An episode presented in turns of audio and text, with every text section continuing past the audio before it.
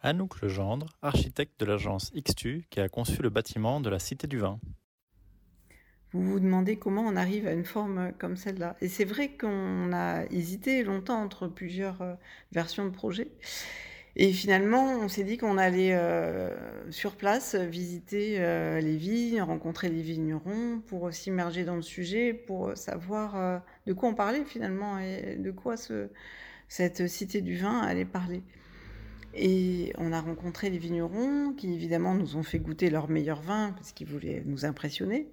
Et il y en a un qui nous a fait une forte impression. Il était euh, à la fois féminin et puissant, euh, glissant et euh, tout en rondeur.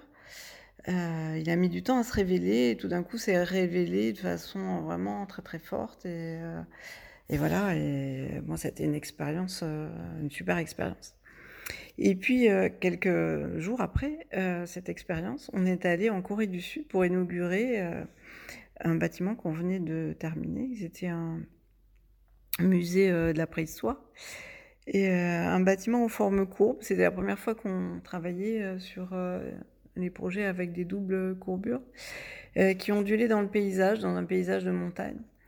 Et tout d'un coup, on est arrivé, on a vu euh, ce bâtiment qui, sortait du paysage euh, au détour d'une montagne. Et c'était une, impression euh, aussi très forte et très puissante une intense émotion. C'est pas la même chose de voir la chose en photo vue de loin quand d'autres suivent le chantier et de le voir en vrai sur place.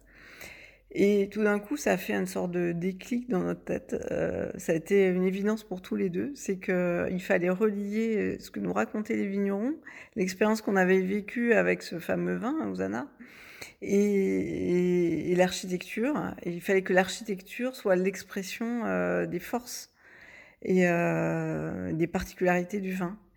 Et, et, finalement, ça a donné le projet actuel avec euh, ces formes à la fois ondulantes souple, euh, féminine et, tout en rondeur, en générosité. Euh, ben voilà, ça exprime euh, un peu l'âme du vin. Et finalement, on a fait de l'architecture.